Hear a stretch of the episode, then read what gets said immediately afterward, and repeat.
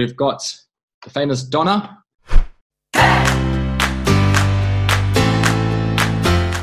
A lot of people can lose a lot of weight, but when they hit that point, is they end up slowly creeping backwards. Yep. And then we get complacent. So you've lost 30 kilos, a, a huge amount of weight. Yep. What, what drives you right now to be consistent? Life is easier if you know what you, what's coming up.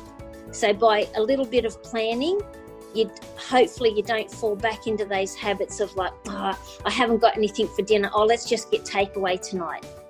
I also think that you've got to be kind to yourself.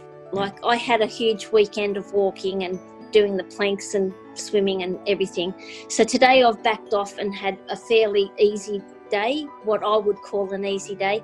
So I think that is another um, thing to do is to be mindful of how you go forward with your exercise. So still do it, but like today I had a sleep in because yesterday is Emily's run day and I get up and I walk while she runs. So while she does a half marathon, I, I did 12 Ks in the morning with her.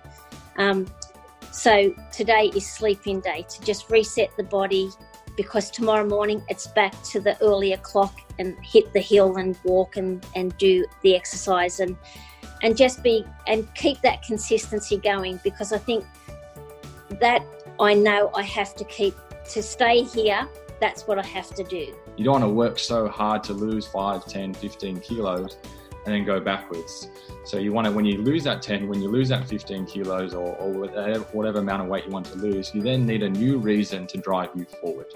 The second thing is that she said that I want you to be mindful of is being kind to yourself. It's that, it's that fair balance between wanting to do obviously really great and get results, but then also giving yourself that bit of bit of rest when, when you need and being okay with not being perfect. So it's that fair balance between trying to get results and being kind to self, which which I really love.